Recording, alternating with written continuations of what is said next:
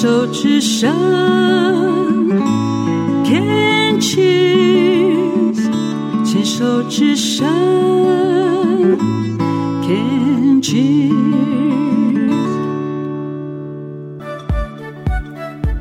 牵手之声，暖暖新世界，Sunny 主持。心之所向，身之所往，怀抱初心和真心，在寻常小日子的平凡中，看见温暖，看见爱。邀请你跟我一起探索不同的美丽，留住生命的感动。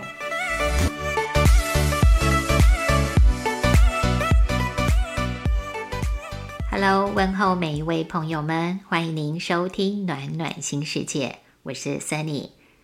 前天刚过完元宵，今年的春节正式告一段落，欢乐过节的热闹和浮动亢奋的心逐渐回归日常。就像学生们在寒暑假结束之际，有些家长会协助孩子们做些收心的动作，不一定要用严肃的方式，只要有个轻松的提示，或是一点点收的感觉。孩子们在面对开学后的作息，弹性就会出现，减少过渡期的挣扎对抗，顺利衔接原有的规律性。朋友们的心收好了吗？从绝对放松到工作课业的压力又开始，成人跟孩童同样需要调试的阶段。人们期待假期。期待充电时好好补充能量跟活力，不过提早腾出一点时间来减轻收假症候群的威力，或许是一样重要的。平衡一直都是许多人追求的目标，生活中各个层面张弛有度、收放自如，从古人就开始向往这个境界。我们也期待面对现代生活中收跟放的微妙，越来越自在从容。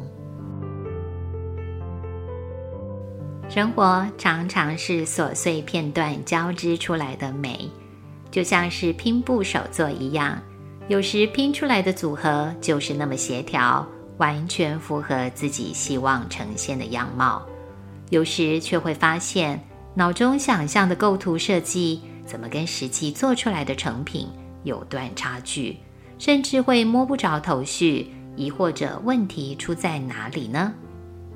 初学时，就算是跟着老师的图，使用同一块布，学生的作品不仅跟老师的不同，看看同学们彼此的，也是各自带着属于每一个人的独特性。如果初学的每一堂课，比较跟自我打击的杂音不断升起，这门记忆跟模仿技巧之路很容易画下句点。一旦能够持之以恒，经验跟灵感常常会创造出更多的丰富，玩出自由度跟灵活性。今天的生活调色盘就要来聊一聊拼布。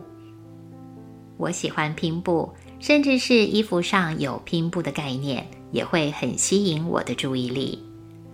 大学毕业开始工作后，我延续着父母亲对金钱的观念，除了必要的开销外，存下大部分的收入，为自己在台北落地生根做准备，构筑当台北人的梦。有热爱的亲人，有喜欢的工作，努力认真生活着。直到二零零四年生病的自己，突然讶异的发现，一个没有强烈企图心、事业心、喜欢慵懒发呆的女孩，怎么变了一个人？变成了愿意一周七天、长期天天工作、没有休息日的人，愿意买整套的儿童丛书和小牛顿。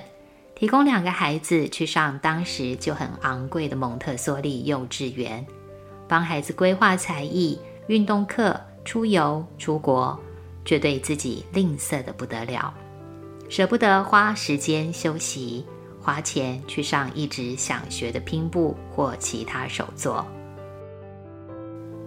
停在那个生病的点，我尝试理解我怎么了。潜意识说话了：生病了才有理由可以不工作多休息，离癌了才有理由可以重视内在的渴望跟需求。我被自己的误解吓坏了，真的吓坏了。原来孩子跟家人是我拿来忽视自我的理由。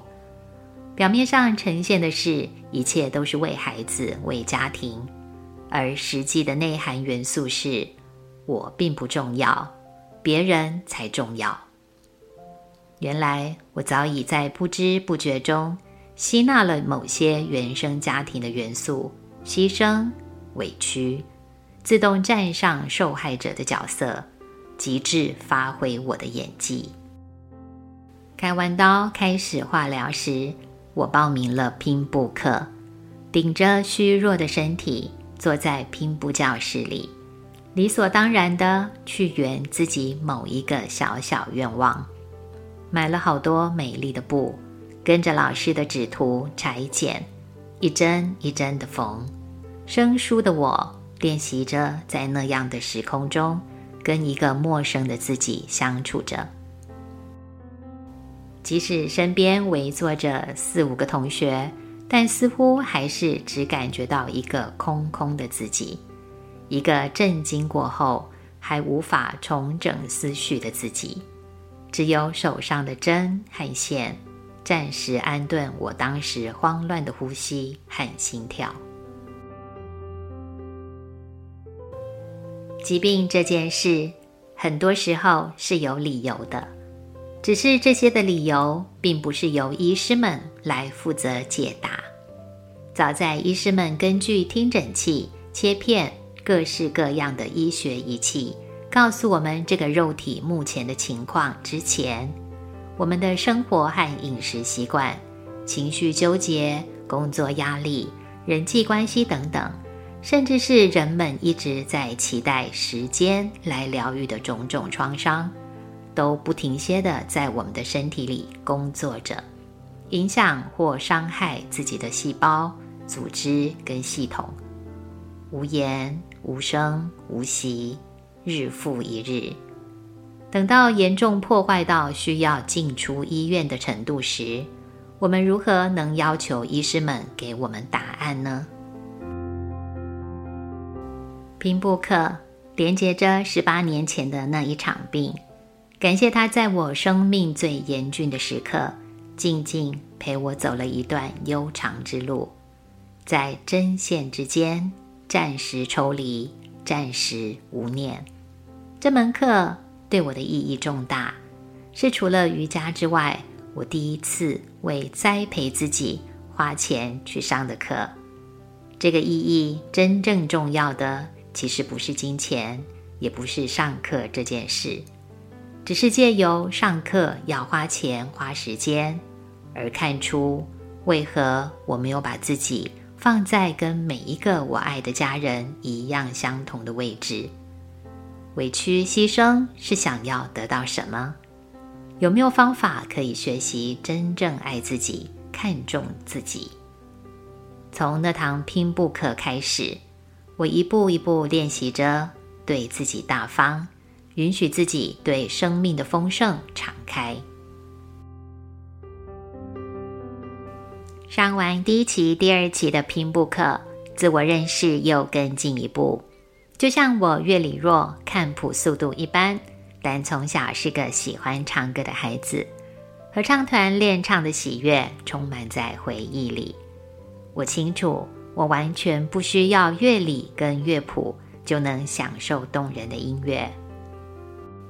拼布手作也是类似的情况，因为喜欢而上了课，因为上了课明白动手做拼布不会是我的强项，也就是我对于拼布的天分应该是欣赏，而不是自己来做。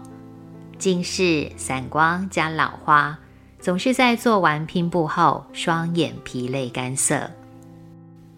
针线、剪刀、熨斗，对于很多人是轻易又自然；对于患有淋巴手肿的人来说，却是需要特别注意使用上的安全问题。伤口、重物和过多手指头的操作，都容易造成淋巴手肿的恶化，增加蜂窝组织炎的风险。拼布课教会我的第二件事情是，这个手作不太适合我。我调试心情，慢慢放下每一件事都要自己来、自己会的强迫性。我学习着尊重我身体的限制，减轻身体的困扰。于是，我送出了两个抽屉里一叠又一叠美丽的布，让真正的拼布达人做出更多美的作品，而我紧绷的世界又松脱不少。谢谢拼布曾经出现在我的生命里，透过它，我看见潜意识的误解，疼惜了那个因误解而受苦的女孩。也因为它，我发觉了我对于拼布的真正天分。拼布的精髓，带我用更自由自在的心，欣赏着别人创作的美好，也欣赏着我在生活中拼接起来的所有丰富。